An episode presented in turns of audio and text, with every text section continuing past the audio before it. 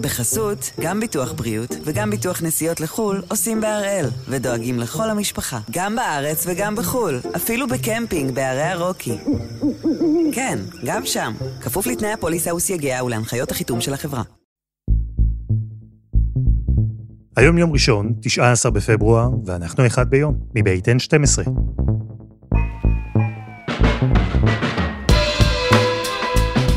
אני אלעד שמחיוף, ואנחנו כאן כדי להבין טוב יותר מה קורה סביבנו, סיפור אחד ביום, בכל יום.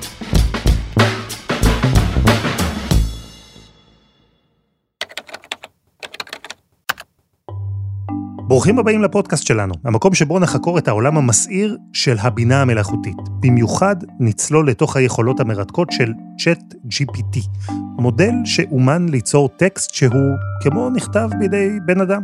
תצטרפו אלינו לשיחה על הפוטנציאל פורץ הדרך של הטכנולוגיה הזו וההשלכות שלה על העתיד. טוב, ברור לכם שזה ממש לא אני שכתבתי את הטקסט הזה, נכון? אני מקווה לפחות שאחרי כמעט שנתיים ביחד, אתם כבר יודעים לזהות.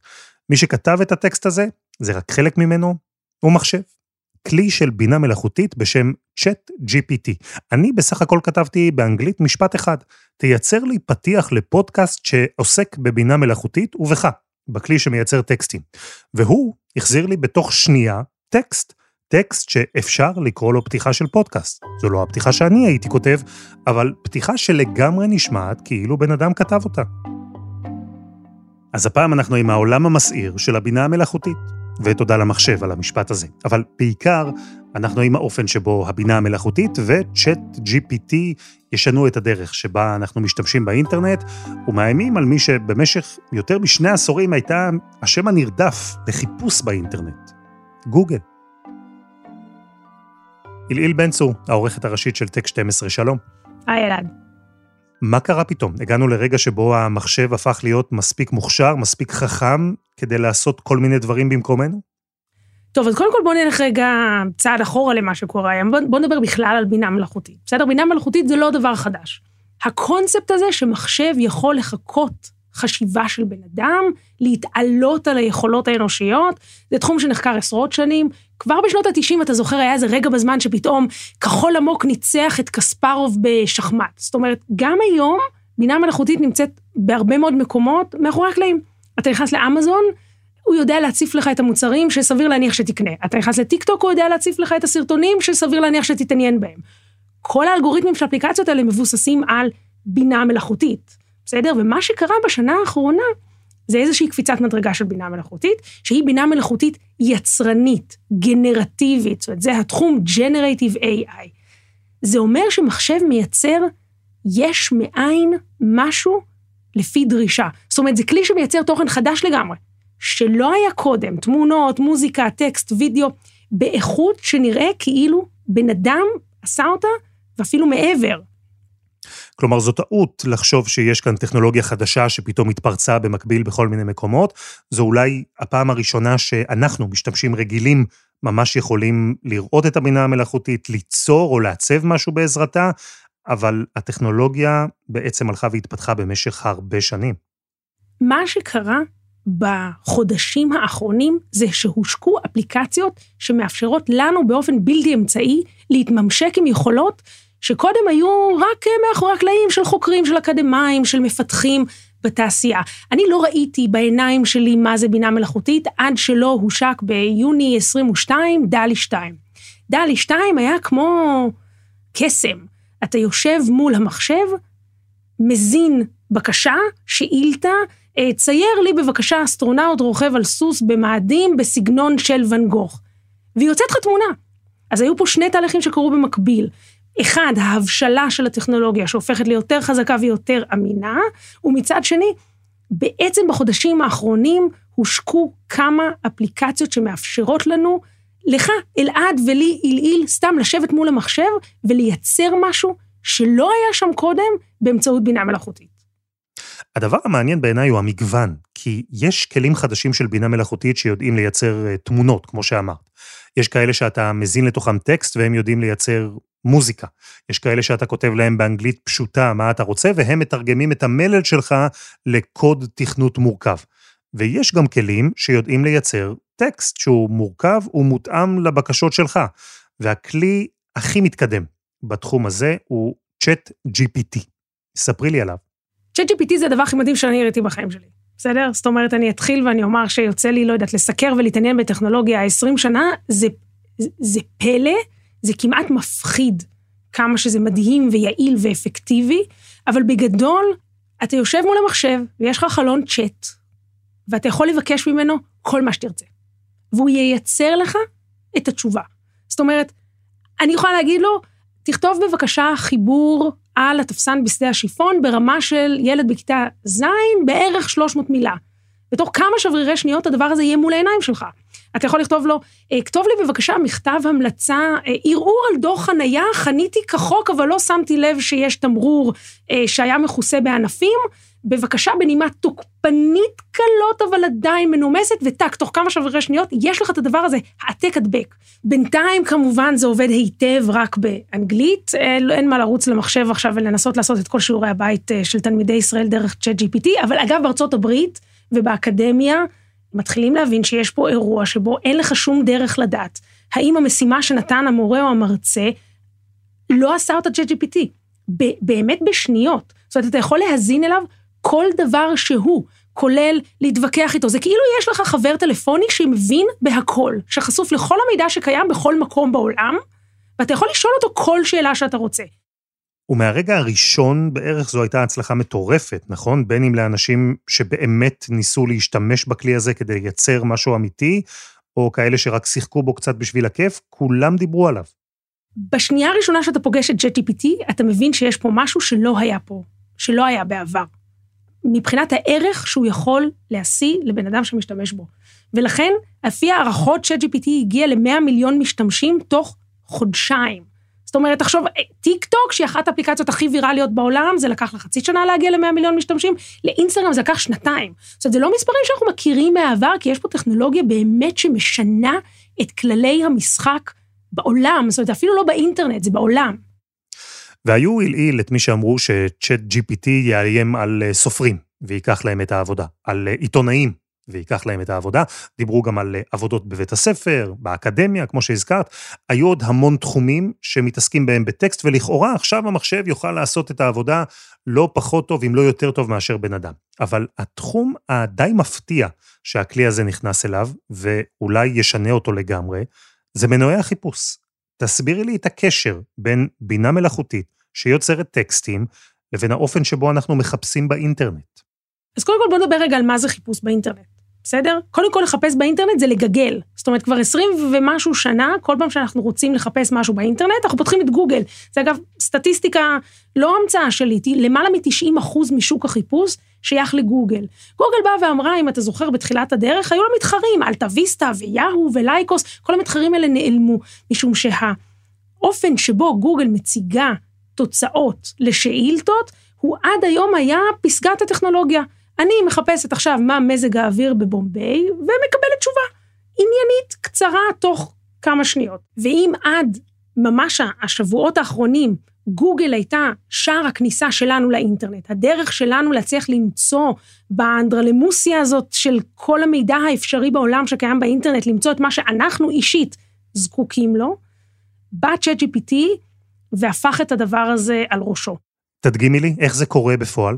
נניח שאני רוצה עכשיו בוולנטיינס דיי, אני רוצה לחגוג את יום הנישואים שלי בחו"ל. אז בתור התחלה אני אפתח גוגל, נכון? אני אשאל, טוב, אני לא רוצה לנסוע רחוק מדי, יש לי ילדים, זה מסובך, אני רוצה עיר, אין לי כוח להתחיל עכשיו לעשות טרקים באלפים, אני אחפש בגוגל. הערים הכי מעניינות במרחק חמש שעות טיסה מתל אביב. מה אני מקבלת? דף לבן עם המון לינקים, אוקיי? ואגב, פרסומות. בשיעור הולך ועולה. אז אני עכשיו צריכה להחליט, אוקיי, אני אכנס ללינקים האלה. הלינקים האלה הם אתרים שבהם יש לי אגרגציה של תוכן, או בלוגים, או כתבות מאתרים כאלה ואחרים, אני צריכה להתחיל לחפור. אוקיי, נניח שקראתי איזה כתבה בבלוג, בסדר, ואני רואה, יש נפולי, יש לונדון, יש דובאי. בוא נתחיל לחקור, אז אני עושה גוגל, מה מזג האוויר בנפולי? מה טעים לאכול בלונדון? מה אפשר לעשות בדובאי? ואני אפשר לחפש ולחפש, ואגב, יש דברים שאני לא סומכת עליהם על גוגל. אני אשאל את החברים שלי, הייתם במלון מומלץ ב... לא יודעת, פריז, אולי אני אסתכל בטיק טוק על מסעדות מומלצות וטרנדיות. בעצם החיפוש שלי יארך בין כמה שעות לכמה ימים עד שאני אחליט, אוקיי, אז החלטתי על חופשה של ארבעה ימים בברצלונה, וכך היא תיראה. כן, זה נשמע לי מוכר כל הסיפור הזה, ובעזרת כלים של בינה מלאכותית, מה יהיה ההבדל? ChatGPT מאפשר לי לחפש בצורה אחרת לגמרי. קודם כל, אני יכולה לכתוב לו שאילתה ארוכה ומפורטת, כמה שאני רוצה, עד אלף מילה נדמה לי. אז אני יכולה לכתוב לו, אוקיי? מחפשת טיול רומנטי ביוני של ארבעה ימים במרחק של כך וכך שעות טיסה. אני מתעניינת מאוד במוזיאונים, אני אוהבת גם מסעדות טרנדיות, ואני אוהבת להתאכסן יחסית קרוב לכל האטרקציות בעיר. אז כתבתי לו את זה, והוא שלח לי תשובה, בסדר? שלא דרשה ממני להיכנס לשום אתר, או ללחוץ על שום לינק, וכתב לי, תשמעי, פריז עיר מאוד רומנטית כי יש בה כך וכך, וונציה עם התעלות שלה היא כך וכך, וברצלונה ופראג. אז עניתי לו, זה צ'טבוט, אני יכולה לדבר איתו. כאמור, זה החבר הכי טוב שלי שיודע הכל. אמרתי לו, וואלה, מגניב, התלהבתי מברצלונה. תיצור לי בבקשה לו"ז של ארבעה ימים לטיול בברצלונה. איפה להתאכסן, איפה לאכול, מה לעשות, מה הדברים שאסור לפספס בעיר. והוא החזיר לי לו"ז מאוד מפורט. תשנו ברובע הזה, ואז תלכו ברגל לשם, ואז תלכו למוזיאון ההוא, ו- ובעצם יצר לי טיול בברצלונה בתוך שניות בודדות, חסך לי שעות של חיפושים, אלף שיחות uh, מעצבנות לחברים שלי. עכשיו, גם הייתי בברצלונה, אז אני יודעת להגיד שהתוצאות שלו טובות. אז הטיול לברצלונה ייראה אחרת, אבל לא רק הוא. כי הבינה המלאכותית, יחד עם השינוי שהיא מביאה למנועי החיפוש, יכולה לשנות בכלל את כל האינטרנט כמו שאנחנו מכירים אותו. קודם חסות אחת, וממש מיד חוזרים.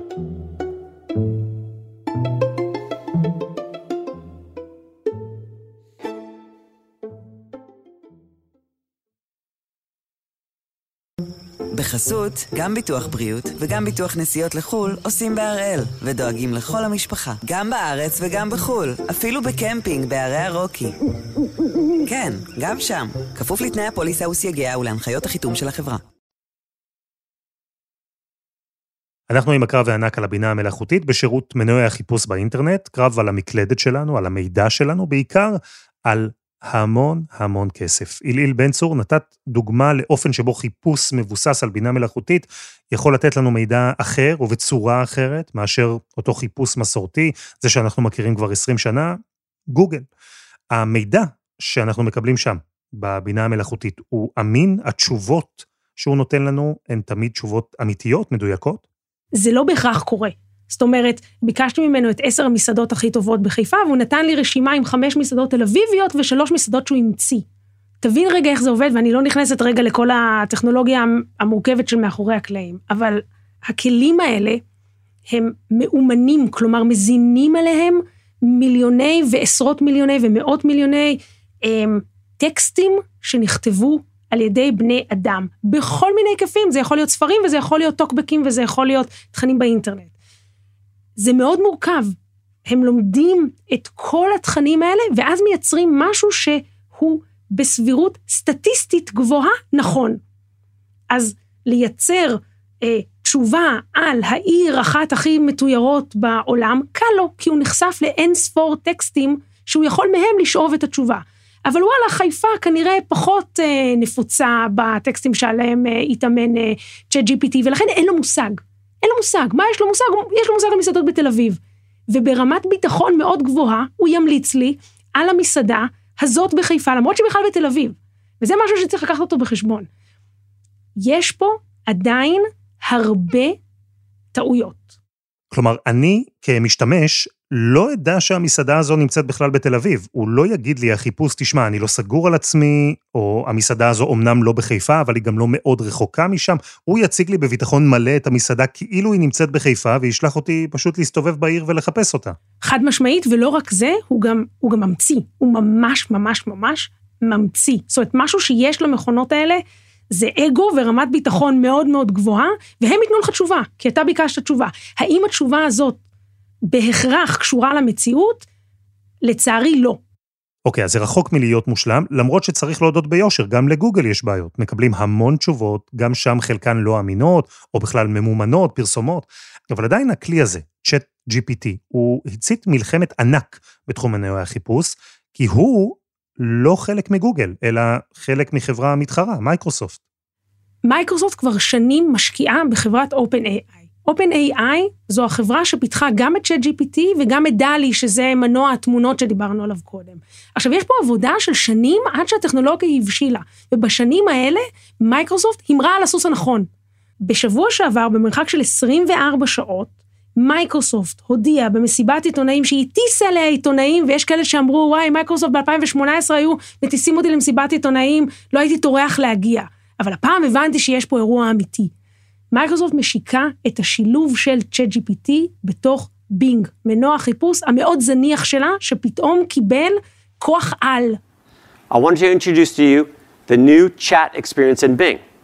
I think of this as search with your own personal helper to help you refine your query until you get exactly what you're looking for.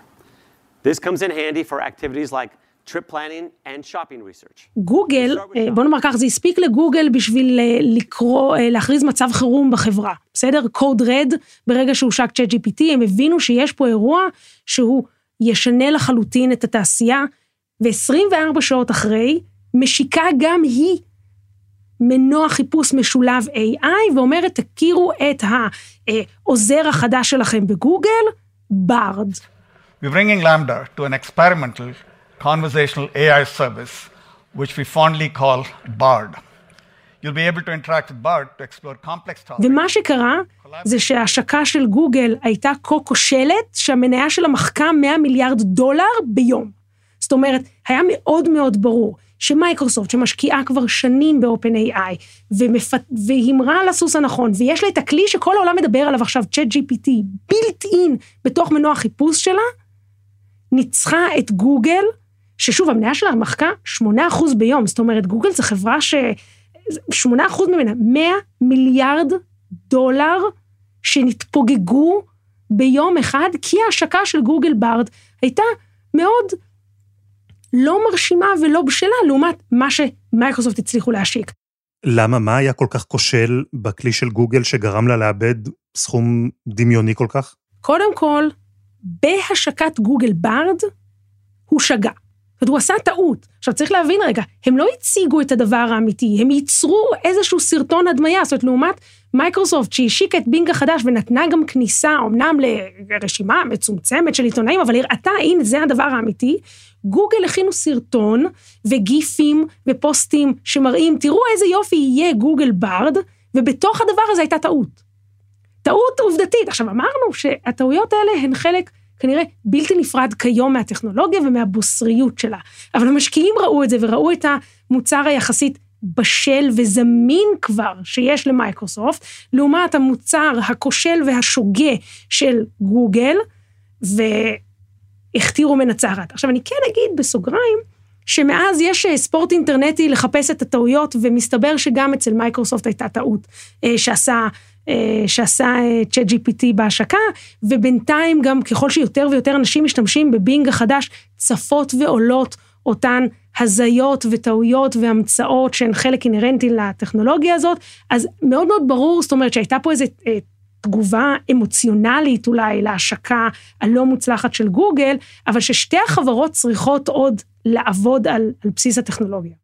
ממה שאני מבין ממך, יש כאן שתי שיטות שמשלימות אחת את השנייה. כי הבינה המלאכותית יכולה לעזור לי למצוא דברים מסוימים בקלות יחסית, וגוגל יכול לעזור לי למצוא דברים אחרים שהבינה המלאכותית לא תצליח למצוא.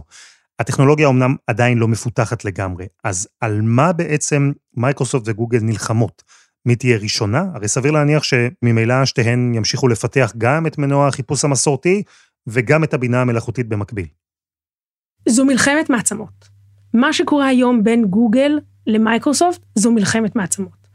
מנוע החיפוש של גוגל, ש-20 ומשהו שנה היה היחיד שנתן תשובות לאנשים, מייצר לה הכנסות של 160 מיליארד דולר בשנה. זאת אומרת, 60 אחוז מההכנסות של גוגל מגיעות ממנוע החיפוש. אז בתור התחלה, זו מלחמה על שוק של מאות רבות של מיליארדים כל שנה. זה לא דבר של מה בכך. עכשיו, אם אתה מעולם לא השתמשת בבינג, אתה לא היחיד. יש לו בקושי 4% שימוש, ולדעתי כולם עובדי מייקרוסופט כי הם חייבים להשתמש בבינג.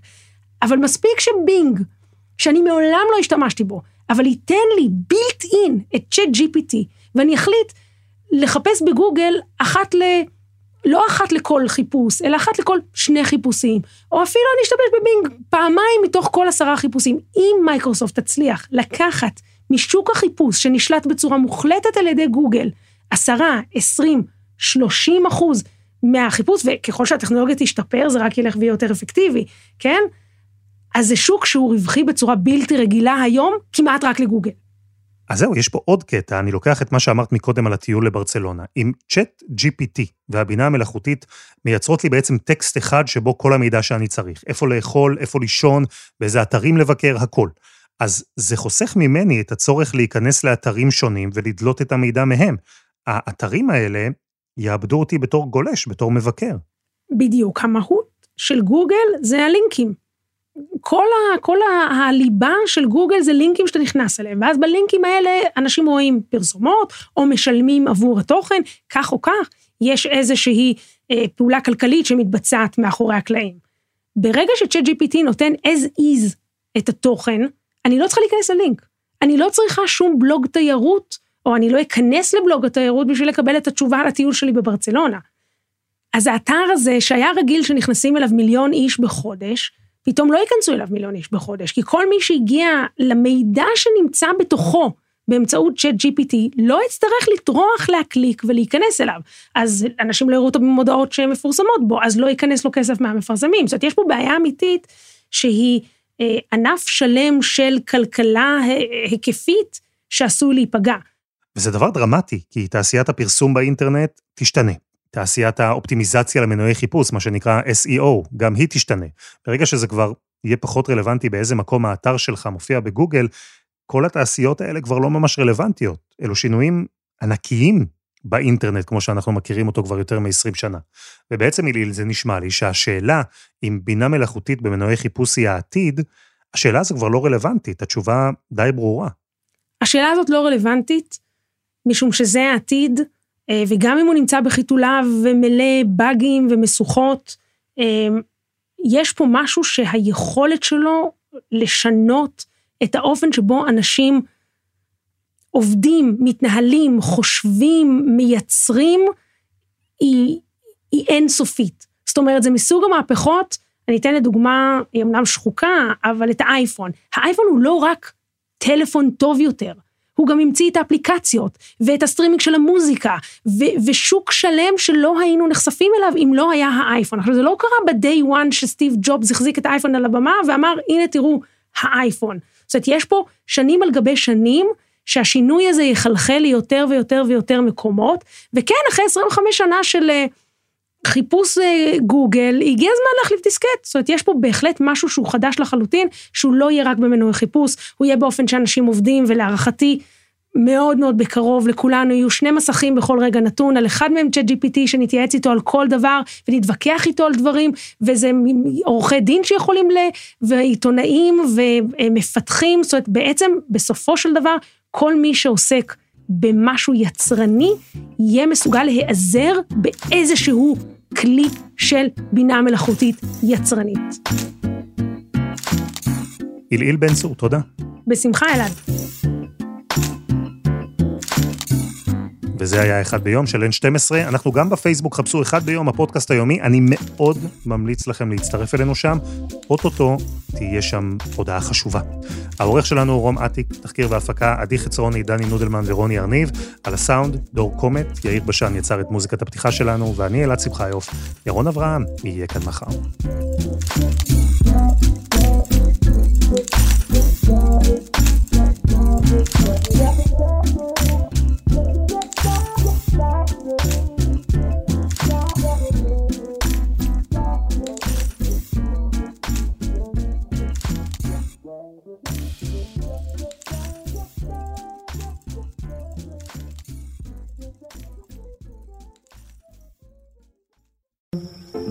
בחסות, גם ביטוח בריאות וגם ביטוח נסיעות לחו"ל עושים בהראל, ודואגים לכל המשפחה, גם בארץ וגם בחו"ל, אפילו בקמפינג בערי הרוקי.